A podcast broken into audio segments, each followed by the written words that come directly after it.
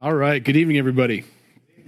Tonight we'll be in Romans chapter 8. If you want to turn there in your Bibles, Romans 8. And we'll pray and we'll get started. Lord, we thank you for.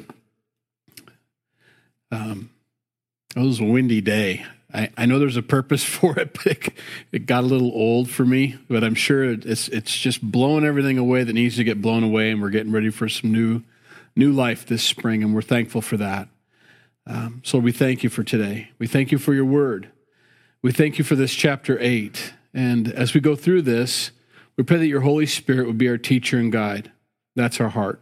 That's what we want. Um, we're doing chapter 8 tonight.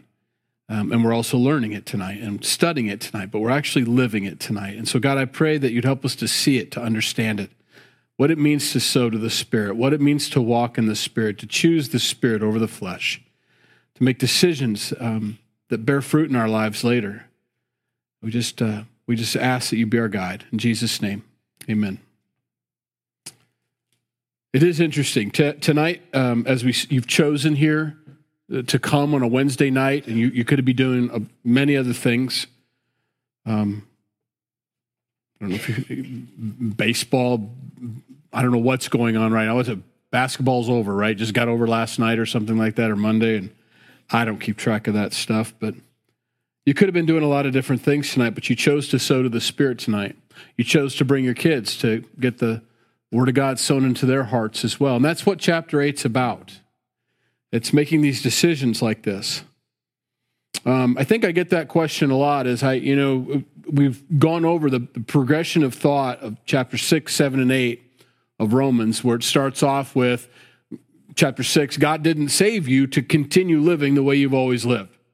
Chapter 7 being, yeah, but I want to do the things I want to do, but I don't do. And so, how do I fix that? And that's what chapter 8 kind of addresses. It's by the Holy Spirit, the indwelling of the Spirit. The difference between 7 and 8 isn't a, a believer's life and, uh, and, and an unbeliever's life. It's, it's, it's more than that. Um, and I'm doing my best to, to bring this across tonight that as we go through this chapter 8 and we see that over and over again, Paul will say the same things in many different ways that you've been set free from your sins. These are words we use all the time, and it's hard to make them have emphasis anymore, but you, you've been freed to now do the things that you'd like to do for God. You've, you've been awakened, you've been resurrected, your, your spirit's alive and, and communicating with God again for the first time ever in your life when you get born again. And then He comes and makes His dwelling place with you, in you. I don't have to go to the public park, is what I'm saying, to look at stone marble Ten Commandments anymore to figure out what I'm supposed to do. That's what Paul's trying to show here. You now have the Holy Spirit living in you. So when you stand before your choice, and I'm going to leave it at that, the Holy Spirit's telling you yay or nay. Run or or accept it or choose it. That's what God has done for us. When he resurrected us, when we chose him, accepted him, believed on him for salvation. He indwells us now. We're now the temple of the Holy Spirit. Wherever I go, he goes. Whatever I do, he does. Whatever choice is before me or before my eyes or my ears or whatever it is that's in front of me, he's there with me. And he will always be faithful to lead and guide me in the right way, to lead me. And that's the key to chapter 8 if I'll be led. Because as much as I would love to tell you in chapter 8, the Holy Spirit will overpower you, will possess you, and cause you to walk an obedient life unto Christ, I can't say that. You can't make it say that. He is the one that's regenerating us from the inside out. But that starts with what we're doing here tonight. The Word of God is the seed, and it's being implanted in your hearts. And the Holy Spirit comes alongside and waters that, and sunshine falls upon that. And the more times you do that, the more often you do that, and the more you stay in that regular place of the, of the Lord ministering to you, the ministry of the Holy Spirit in your life, the more those things grow, the more those things bear fruit. I was going to do an object lesson, but I think just us sitting here tonight is the object lesson. But my plan was to do this, I thought, and I didn't do it. Was to have three pots here, you know, with soil in them and all. One of them doesn't have a seed in it. One of them has a seed, but it's neglected. The other one has a seed and it's being taken care of. The first one not having a seed, you can't stare at that pot day after day hoping for fruit. I can't wait for those whatever it is that you're growing. What is there? Tomatoes. I can't wait for tomatoes. If I haven't put a tomato seed in there, it's futile. It's futile. I'm, I'm, I'm a foolish person if I think that my pot full of soil without the seed is going to bear some kind of fruit in my life. It isn't. And if I'm not reading God's word, if I'm not, I'm not implanting God's word in my heart, if I'm not letting the seed of God's word get into my heart, I, I'm foolish to think that somehow or another I'm going to have a miraculously wonderful marriage. I'm going to raise biblical, lovely children, or I'm going to be a nice person to be around. If I don't plant His word that the Holy Spirit can work with, can water, can bring sunshine, can bring, I, I don't know what I'm expecting to take place. Verse 1. Finishing the thought from last week, let's go back one verse. So then, with the mind, I myself serve the law of God, but with the flesh, the law of sin. There is therefore now no condemnation to those who are in Christ Jesus, who do not walk according to the flesh, but according to the Spirit.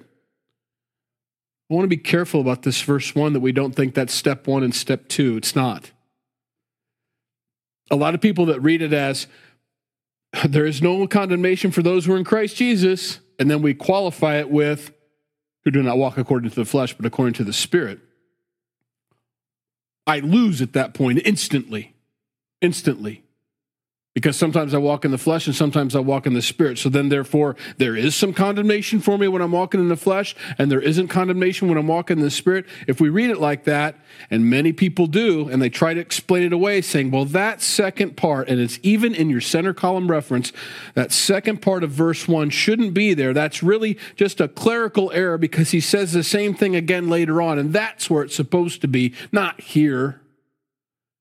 But let me read it to you. I think the way God intended it, I think it's supposed to be there. It's the same thing. There is no condemnation for those who are in Christ Jesus. It's the same thing. If you're in Christ Jesus, you're not walking according to flesh, you're walking according to the Spirit. You're walking in the newness of life. You've been resurrected, you're born again. You are walking in the Spirit. You fail at times. Sometimes you do fleshy things. You're a carnal Christian, you're a carnal born again person. Can't expect any fruit from that moment, but it doesn't mean that there's condemnation waiting for you there. There is no condemnation for those who are in Christ Jesus. There can't be. Doctrinally, biblically, uh, there cannot be. If there is, if there is condemnation, then we're all hopelessly lost, regardless of our salvation status. There is no condemnation. When I stand before God, when you stand before God as a born again believer, trusting in the work of the cross only, not on my performance each and every day, whether it was good or good or bad. There is no condemnation. No one is condemning you. The moment that Jesus came to earth, he did not come to condemn the world, but through the world or through him might be the world might be saved, right? We know that from scripture if you've studied it all. John 3 is a wonderful study. Spend time in that chapter, spend a lot of time in chapter 3. explains a lot.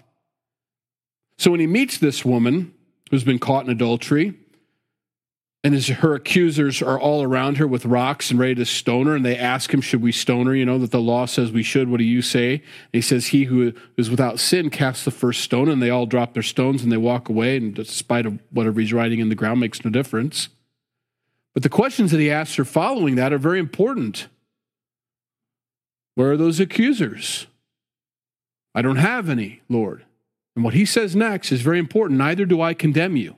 He doesn't say, Neither do I accuse you, neither do I condemn you. The, the, the, the, true and living God, Christ, God come in the flesh, says to this woman, Before the cross, before the resurrection, I don't condemn you. That's a big deal. That's some doctrinal stuff we got to get our minds around. I don't condemn you. I didn't come to condemn. I came to save you. I understand your weakness. I know that you're dust.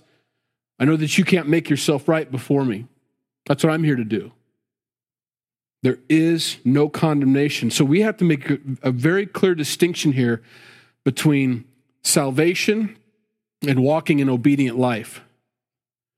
Your salvation is secure in Christ Jesus and your belief in him and your trust in him. It's secure, it's set, it's stable. It's not waffling and, and, and, and changing moment by moment depending upon your obedience. There is no condemnation for those who are in Christ Jesus. That's the too good to be true portion of the gospel. That's why it's so good. This is great news. This is why they would run and preach the gospel as loud as they could from the mountaintops. We need to go tell it on the mountains because this is unbelievable. There's no condemnation. And once I have that settled in my heart, and the joy of that news penetrates me and, and, and continues to permeate my life, obedience kind of, well, I lost my follows because I love him and because he loved me first. It begins to change me. It begins to come become natural to me and the indwelling of his holy spirit begins to work out of me from the inside he begins to change every aspect of my life you ever have a buddy in high school i'm going to talk to the guys here for a minute maybe you've got some gals i don't know you gals and they were great when they didn't have girlfriends you know and we did everything together. We had all this time. But then they got a girlfriend. What happened? It totally changed, man. They're like, you're totally different. You don't want to do this. You don't want to do that. You don't want to go there. You don't want to go that. And they're like, why are you wearing a, a pink button down? Who bought you that? You know? She says I look good in it, you know. Then we razz him a little bit about it and give him a hard time. And inside we're all going, I wish I had a girlfriend, you know. But something changes. Something takes place in a person's life when they're in a, a relationship that means something to them. Our relationship with Jesus Christ is supposed to be like that. And our friends look around and say, What is different about you? What's changed about you? Why are you why are you carrying a Bible? Well, he says it's his word. He says it's his seed. And the more I read it, and the more I spend time with him, and uh, I get changed and transformed. How come you don't do the things you used to do? I don't know. I just don't desire those things anymore. They're just not, I'm not that kind of person. I'm different, you know. You try to explain it to them. And of course, that builds up a thirst in them or a desire for what you have. I want what you have. I want that. I make fun of it at first. But then when my life gets hard, they come up to you and they say, Hey, what is it that you have? Can you tell me about this good news? Can you introduce me to this person? That's what all the disciples ever did. Probably a lot of them illiterate. They didn't have these things. But they knew this. They ran into Jesus, they encountered him, they were absolutely different, and they go and find all their buddies and say, You've got to meet this guy. Come meet the man, you know. Even the woman at the well, come meet the man that knew everything about me, you know. That's all they could do. That relationship changes. And that, there's therefore now no condemnation to those who are in Christ Jesus, who do not walk according to the flesh, but according to the Spirit. For the law of the Spirit of life in Christ Jesus has made me free from the law of sin and death. I love those. I, I don't like the word law until you read this verse. Now I like the word law. A law is rigid. A law is un, un, unwavering. It's, it's good, but it's a law. I mean, it's a law, you know. But when he says that there's a law of the spirit of life, it's just as rigid. It's just as firm, it's just as resolute as any other law. And if it supersedes that other, if it sets me free from that, I can I can count on it. As much as I can count on my sin condemning me, I can count on the law, this new law, this third law, this wonderful law of the spirit of life. It's as, it's as hardcore as the others, and it wins. I trust in that. For what the law could not do, and that it was weak through the flesh, nothing wrong with the law, but the problem is the law says you in the flesh need to obey the law, and that's where we fail. God did by sending his own son in the likeness in the sinful flesh on account of sin. He condemned sin in the flesh. So I'm not condemned. He condemned sin. It's exciting. Paul's doing his best, but he's he's definitely driving the point home. It is done. It is finished. It is dead. It is in the grave.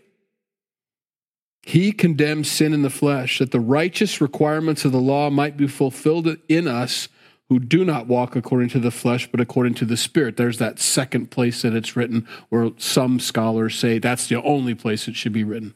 No, it's the same thing. He's just driving the point home.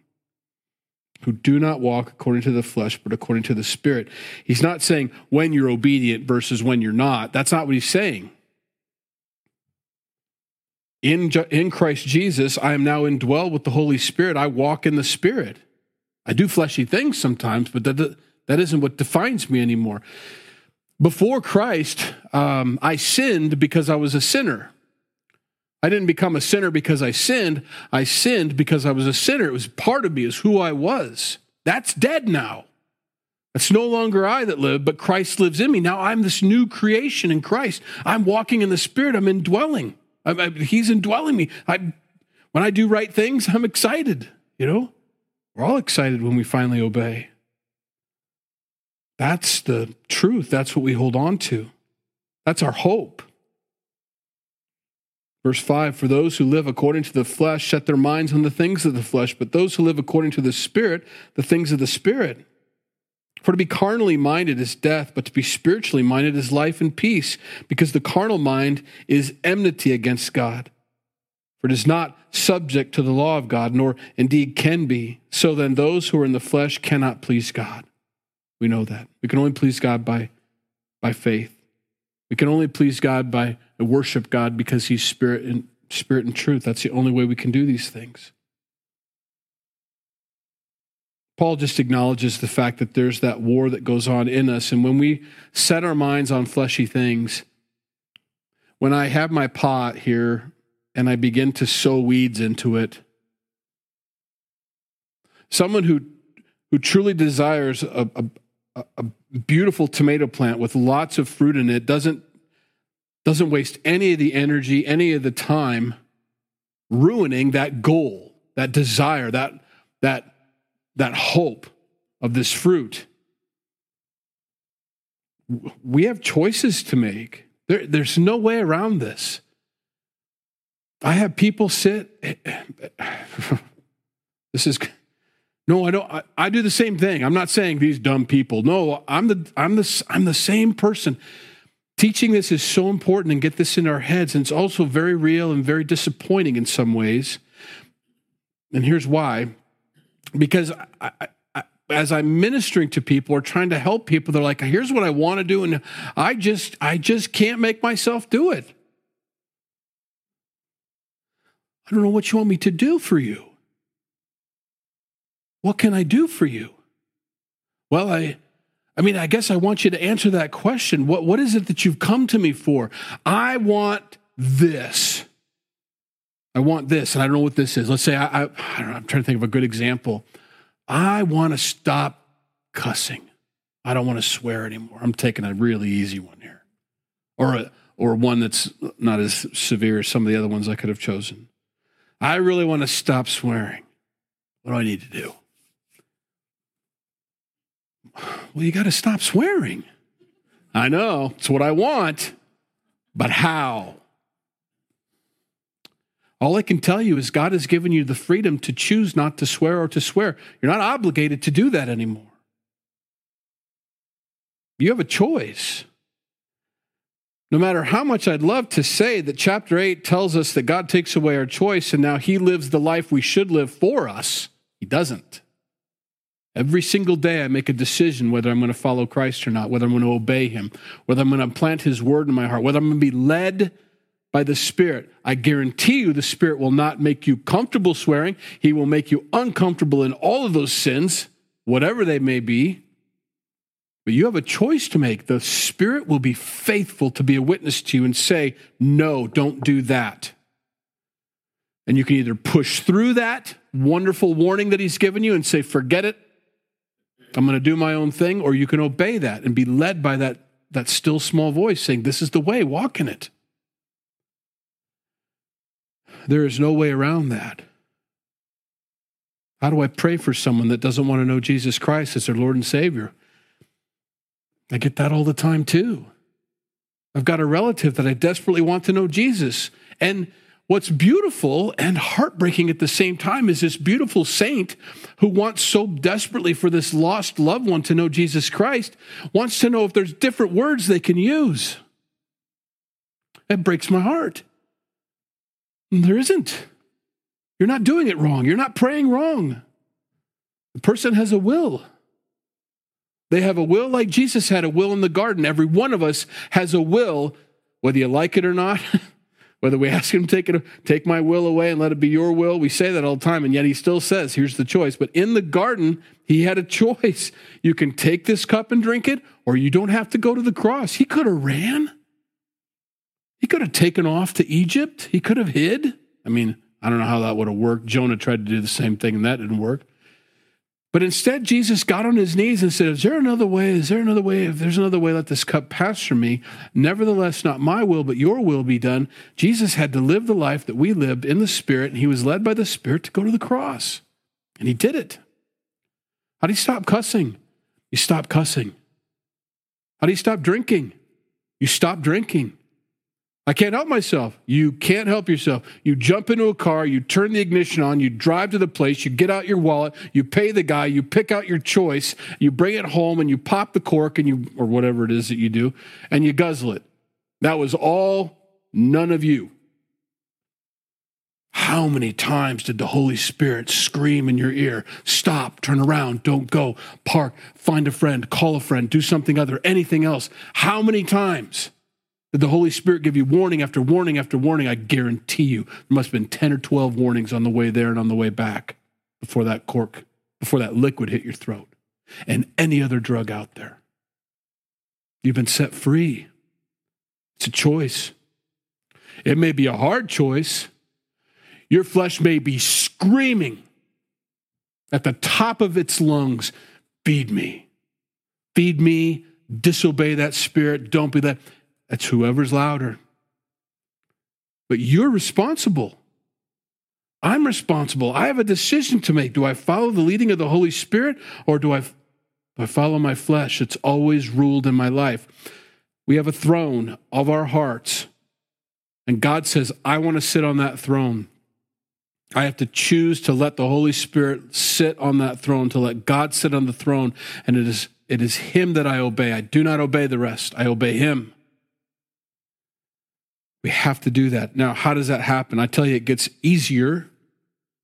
It isn't done for you, but it gets easier the more you sow to the spirit and starve the flesh. Guarantee it. I know it. I don't check my life daily. I think if I did, I wouldn't be standing here. I check my life maybe every two or three years. Where am I at? Well, my mom would say, as an English teacher, don't end your sentence in a preposition right there, like I did. I still hear her. I still don't know how not to do that, but okay. I check my life. Where am I? Where am I? All right, thank you. Appreciate that. Where am I? And I look at the fruit, and I look at my condition, I look at where I find myself, you know. Make some course corrections, make some adjustments, make some changes. But I also look at the fact that, you know, I don't know where, but somewhere along these last three years, five years, 10 years, 20 years of walking with the Lord, 30 years walking with the Lord, I don't do those things anymore that I used to do. Things I prayed about and asked God to take away from me. He didn't take them away from me immediately, but all of a sudden I find myself at the age of 52 not doing 60% of the things Hmm, there's some other things I won't talk about today. I'm talking about my victories, not my failures. I don't know where that happened. I don't know how that happened. I mean, I do. The Holy Spirit's been working in me, and as I sow to the Spirit, and I reject the flesh, and I obey the Spirit, I'm led by the Spirit, things change. God chooses and makes wonderful he makes choices for me in the sense that I, I, want you to do this. I don't want you and then also he brings up choices that i didn't even know i had before me. Not something i put in front of my face but something he puts in front of my face new things that stretch me you know? Stretching is very important of your growth very important. And they hurt. Oh my girl, Evangel- we've got pictures of Evangeline because she's a, an ice skater or was, and well, still is, but you know, coaches now and doesn't necessarily compete. We had this picture of her headstand, right, with her legs like this, reading her textbook for homeschooling like that, and there she is like this. And she would do that. And every time I'd look at her, she'd always be, she'd be reading her book and this, I can't do it, but there's, and she'd be like this. Well, her leg would be up here, you know, and she's just doing this, reading and doing it. Always, always, always. Now, when I try to do that, you know, and every softball player in any league knows that if you don't stretch as an old man and you take off after that first bat and you take off toward first, that's when the quad hits, you know, whatever it is behind, right here. It never heals right. Stretching. Stretching physically is important, obviously, but spiritually, God stretches us, puts us in different situations that are very uncomfortable for us, way out of what we normally do. But if He brings that choice to me and I obey that choice, I have to trust that He never gives me more than I can bear. Never. Yeah, it may hurt, but He never gives me more than I can bear. And so if I take that, and say, if this is what you want me to do, this is what I'm going to do. And I get myself stretched out and I struggle through it maybe, but it's not the same. It's easier the next time. Anyway, spiritually speaking, God stretches us. It's all part of it. So we're supposed to put to death these things in our minds. We're supposed to pull every thought captive. We're supposed to recognize now that there are two voices, that there's a war going on, and I've chosen to allow the Holy Spirit to lead and guide my life. Verse 9. But you are not in the flesh, but in the Spirit, if indeed the Spirit of God dwells in you. I say that because that verse 9 helps us understand that verse 1 that I tried to explain earlier. Paul here, writing to the Romans, are, is under the assumption those that are reading this, you're saved. And so, therefore, you are walking in the Spirit. Now, you may not be successful all the time, but you're in the Spirit. You're not in the flesh like you were before. But you are not in the flesh, but in the Spirit, if indeed the Spirit of God dwells in you. Now, if anyone does not have the Spirit of Christ, he is not his. So if you don't have that, then you're probably not born again and you're not saved. Make no mistake about it. Don't leave here today or tonight without Jesus Christ in your heart. And if Christ is in you, the body is dead because of sin, but the spirit is life because of righteousness. But if the spirit of him who raised Jesus from the dead dwells in you, he who raised Christ from the dead will also give life to your mortal bodies through his spirit who dwells in you. He'll do it. What Paul's trying to say there is that's a pretty powerful thing. The most powerful thing we read in Scripture is that Christ rose from the dead. People don't do that, it's impossible. When someone is buried, no matter how much you want it, they don't get back up unless something supernatural, the God of the universe, intervenes because this to death is just what happens. For that not to take place is something that God has to suspend certain laws, certain rules, and only He can do that. So when He says, the same Spirit that raised Christ from the dead creator of the universe, suspended rules, laws, all that, brought him back from the dead, is the same Holy Spirit that dwells in us. That same kind of power is in us. It's incredible. It's an incredible amount of power. If we let him, that's part of it. That's, that's chapter 8. You've got to let him do that. A lot of people have this indwelling of the Holy Spirit, and he's in the back room or he's in the bottom of your big toe. Yeah, he's there, but it doesn't look like it, and you don't act like it, and you don't walk like that. Of course, you're saved, but you, know, barely. Not that that's a thing, but barely. God's saying, let him have access. Give him your life. Submit every area of your life over to him. When he says and it's and it, it, can be that crazy i don't want you to leave the house tonight. I want you to stay home and i want you to open the word. Do not turn that television on tonight. I always turn the tv on tonight. And it's a good show. It's just i'm just watching a baseball game. What's the big deal? And that's how we argue. We do that. I've, no i've evaluated the situation god and i mean we don't say this out loud but i've evaluated the situation god i think you're wrong Well, he's not king anymore. He's not Lord. I don't know why you can't watch that baseball game tonight, but tonight you don't watch the baseball game. I need you to focus here. I need you to do this. This is what I'm asking you to do tonight. I want you to deny your flesh, what you wanted to do, what you expected to do, your schedule, and I want you to do this. And all we have to say is, okay. Yes, sir. You bet. Absolutely.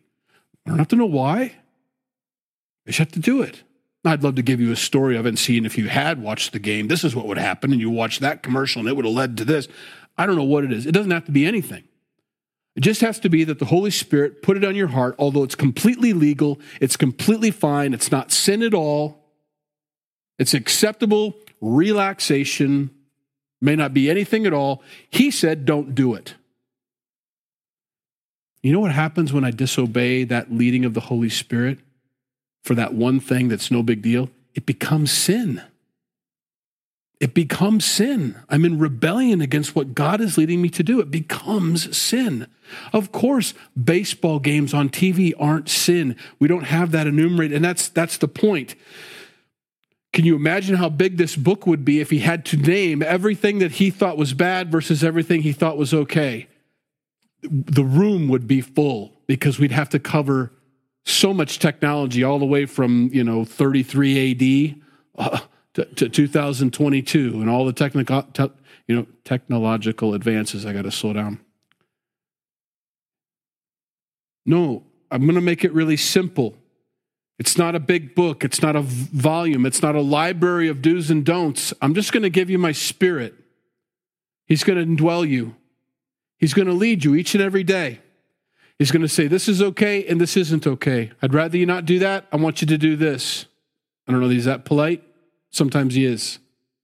And all you have to do is just let him lead and guide you because he is guiding you through a labyrinth and a maze full of traps, pitfalls, snares, things that Satan lays out for all of us. He wants to destroy our walk with Jesus. He wants to cause us to fall. And he knows he can't just dangle the big sin in front of you. He's got to work your way into that. He's got to ease you, and anybody knows that. I got a feral cat, another one in our barn. I'm working on him. I'm working on him like Satan works on us. Starts off with the soothing voice, talking calm. Now, my intentions are good, Satan's aren't. I'm gentle, I'm an angel of light. I'm wooing him with my voice. I talk to him. I can see him. He's four hay bales back, and all I can see are his ears and his two eyes, and he's looking at me. Cutest little cat. Can't wait to get my hands on him and hold him and pet him and all that. I'm a softie. I love him. Love these animals. Love them. And I'm watching him. I'm just talking. I say, "You hungry?" You just talk, saying stupid. I'm, you know, anybody walks in, they think I was insane. I'm talking to him and all that. Well, there's going to come a point in time where I might put out a live trap. You know, in order to get because because because this isn't going to work and i'm only got so much patience and i know we need to speed this process up because i'm not spending every night out here talking to you you know? So i might get a live trap. But what i'm going to do is i'm going to put that live trap in there. I'm going to talk to him while i'm setting it up he's going to watch me he's got his little eyes watch me he's going to sit up i'm going to put some food in there that's really good then i'm going to set it and camouflage it so it doesn't look so scary and metal and all that and then i'm going to walk away and the next morning he is caught and now I'll work on him and I'm the good guy. I'm not, I don't have horns, you know. Satan knows he can't just jump at you. He can't just, you know, surprise, you know, kind of thing. He works his way into our lives. He, he, he leads and guides us towards things that, well, that's no big deal, and that's no big deal. Well, that's a little questionable, but no big deal, and that's a lot questionable. And pretty soon we find ourselves, how did I get here? How did I get here? How did I get in this trap? How did I get caught? How did I find myself in a position where I'm under his control and authority, you know? It is a deadly walk that we live and walk. It's you need to be led by the Spirit. Satan hasn't given up on any of us. Even though we're born again believers, he hasn't quit. He hasn't stopped doing what he did with us before we were saved. He's still there. He's just working different angles now. And that's why we get caught in things we shouldn't be doing, thinking things we shouldn't be thinking, saying things we wouldn't normally say. It starts off that way. Ever been in a conversation with somebody that starts off great? and All of a sudden it takes a turn. And all of a sudden we're talking about somebody that isn't there. And you can feel that Holy Spirit saying, Stop, don't, quit, run away. You either do or you don't. It's very dangerous, very subtle. Run from those moments. And then they'll think I'm weird. It's better than sin. It's better than sin. Walk out, walk away, turn away from it. Nope. Find a different place. Well, how come they get up and leave? They can continue the conversation if they want to. You're not going to be a part of it. Well, they won't include me. Yeah, they won't include you in any of them anymore, will they? Well, that's an easy target. There's lots of things that we get surprised by and have to make quick decisions. But again, faithfully, the Holy Spirit will be a witness to us and say, Stop. Don't go any further. Run from this. Therefore, brethren, because of everything I've said, therefore, brethren, we are debtors. We owe God, not to the flesh. We don't owe the flesh anything to live according to the flesh, not at all. For if you live according to the flesh, you will die. But if by the Spirit you put to death the deeds of the body, you will live. For as many as are led by the Spirit of God, these are sons of God. Underline that. For as many as are led by the Spirit of God, these are sons of God. For you did not receive the spirit of bondage again to fear, but you received the spirit of adoption by whom we cry out, Abba, Father. The Spirit Himself bears witness with our spirit that we are children of God. And if children, then heirs, heirs of God, and joint heirs with Christ, if indeed we suffer with Him, that we may also be glorified together. I know we call ourselves the family of God, but I think when we say that, we look at each other. That's that is true. I mean, you're all my brothers and sisters in the Lord. But I have to also remember I'm a part of the family of God. Like he's my dad. I don't know how many of you are with me at the table, but it doesn't matter whether anybody in this room is at the table with me. I'm with my father. I'm with my dad. I don't ever call him father. I call him dad. I have that kind of relationship with him. God wants that kind of relationship with us. He wants us to be that informal with him, that comfortable around him, that we call him dad. Sometimes our prayers, because we don't know, oh, dear Heavenly Father, thou art in heaven, and uh, true statements and part of Jesus' prayer. I don't mean to make light of it. That's just not how I pray to him when I'm by myself. When I'm by myself, it's way more informal than that. It's very simple. Sometimes it's just groanings, which you're going to read about here in, in a minute, but the Holy Spirit bears witness inside of us. He's the one crying out. The reason I feel so close to God, the reason I call him dad, the reason I pray to him with such an informal way is because that's the Holy Spirit. Holy Spirit's very comfortable around him. You know, I don't think we'll ever get our minds around the Trinity, but the Holy Spirit's very comfortable, comfortable around the Father. And when he cries out to him, that's him crying out to him. it's very natural. When you have that in your heart,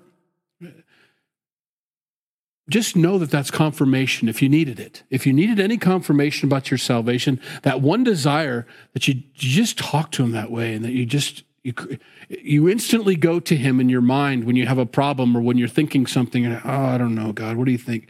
It doesn't matter where you are what that instant desire that's the Holy Spirit in you saying yep talk to the one who knows. It's just confirmation for you if you needed it. That you're his that you're a child Maybe you're a really naughty kid, but you're still his kid. Maybe you're a really obedient kid, but you're still his kid. We need to know that. The Spirit Himself bears witness with our spirit that we are children of God. And if children, then heirs, heirs of God, joint heirs with Christ, if indeed we suffer with Him, that we may also be glorified together. Glorified.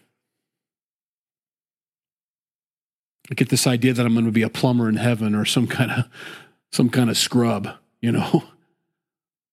I wear a janitor's suit my entire life up there, but that's okay. At least I'm there. That's kind of how I think. It's it's not true.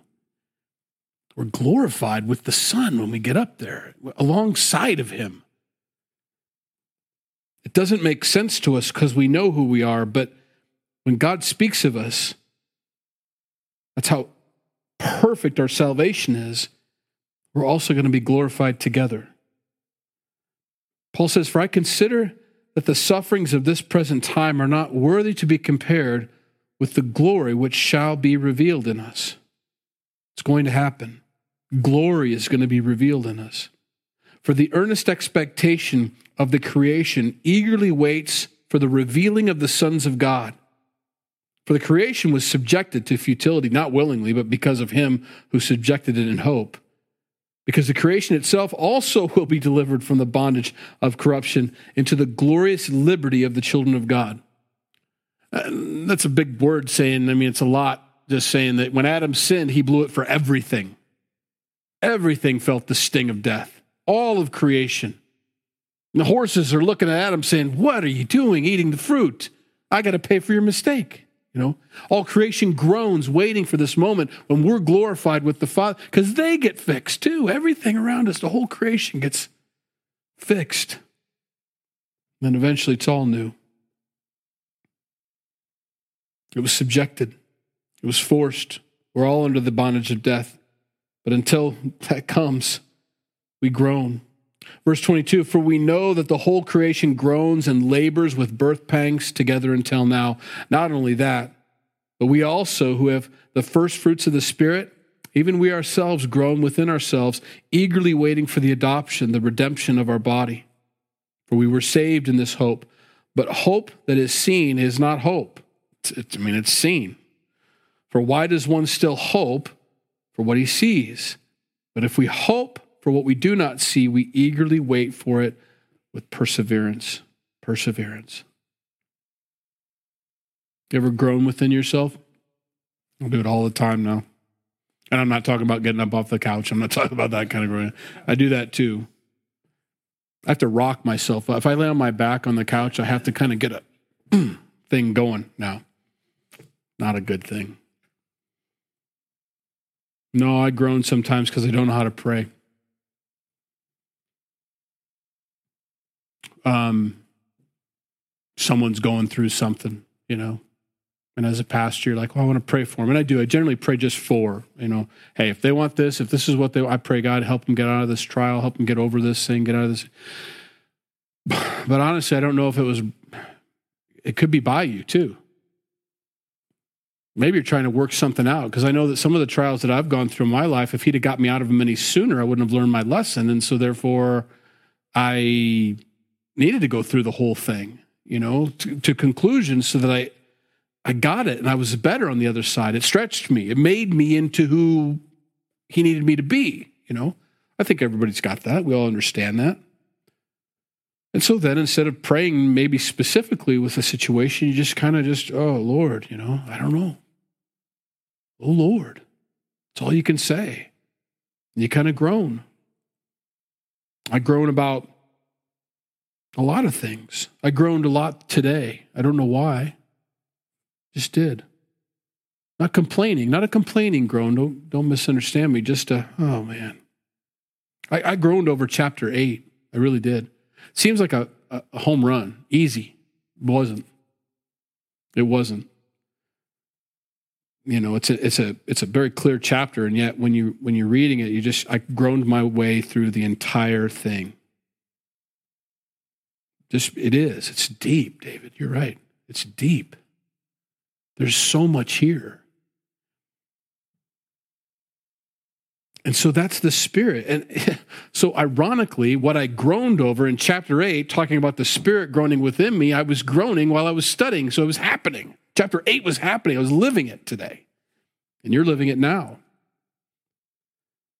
And so, what we don't understand about chapter 8, please know this you're living it tonight. This is it. The feelings you're having, the thoughts that you're having, the things that the Holy Spirit is bringing to your mind right now, the, the challenging that you're getting, the encouragement that you're getting, oh, that's the Holy Spirit in you crying out, helping you. This is it. You're sowing to the Spirit. The flesh is like, ah. Now, some of you, your flesh is screaming right now. what to leave so bad, you know? Well, you're learning that too. How do I keep this thing? How do I tell my flesh to shut up? How do I get it to quit? You know, because right now I want to be anywhere but here. You know, I don't know. This is an opportunity. I'll spend the next 20 minutes just staring at you and let you work on that, you know, kind of thing. It does take perseverance. It does take deliberate decision making on your part. You recognize it's right before me. My flesh is telling me this, the spirit's telling me this. I have to make a choice. I'm going to do what the spirit is leading me to do right now. Very important. Likewise, the spirit also helps in our weaknesses. Thank goodness. For we do not know how we should pray, or for as we ought. But the Spirit Himself makes intercession for us with groanings which cannot be uttered. Now, He who searches the hearts knows what the mind of the Spirit is because he makes intercession for the saints according to the will of God. Between my mouth to God's ears, may the Holy Spirit change my prayer to be in accordance with God's will. I'll pray. I'll pray appropriately. I'll pray for people. I pray God's will be done. And we know that all things work together for good to those who love God to those who are called according to his purpose. All things. Not all things are good, he will work all things out for good. He will. I know that from passage. I don't know that going through it at the time. I'd never, I don't, sometimes I understand it and I'm, I'm aware that the work is being done. Other times, it's just this really bizarre inconvenience that's popped into my life. And I wonder why this is happening. And then I complain about it for a couple days. And then when it's all over, I realize, oh, you, that was you. You know, I don't always get it. I don't always recognize it. But I do know this God always works it out for good. I'm either better, smarter, closer, rebuked, exhorted, encouraged. It, he does what he needs to do. For whom he foreknew, he also predestined to be conformed to the image of his Son, that he might be the firstborn among many brethren.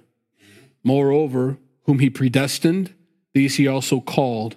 Whom he called, these he also justified. And whom he justified, these he also glorified. Those are all past tense. Every one of those words is past tense. Are you glorified? I'm not but not in his eyes. In his eyes, I am. I suppose this is that out of time thing. You know, you're out of, you're, he's outside of time kind of thing. But this helps us understand what he means by predestined because he says he foreknew and then he predestined. They, they all, they're all in order he sees everything as he sees us in heaven right now. He sees us as glorified. He sees us in that place. Not like I think someday they're going to be. No, it's it's happened as far as he's concerned. As far as we're concerned, we're still waiting. We wouldn't use the past tense here. He does.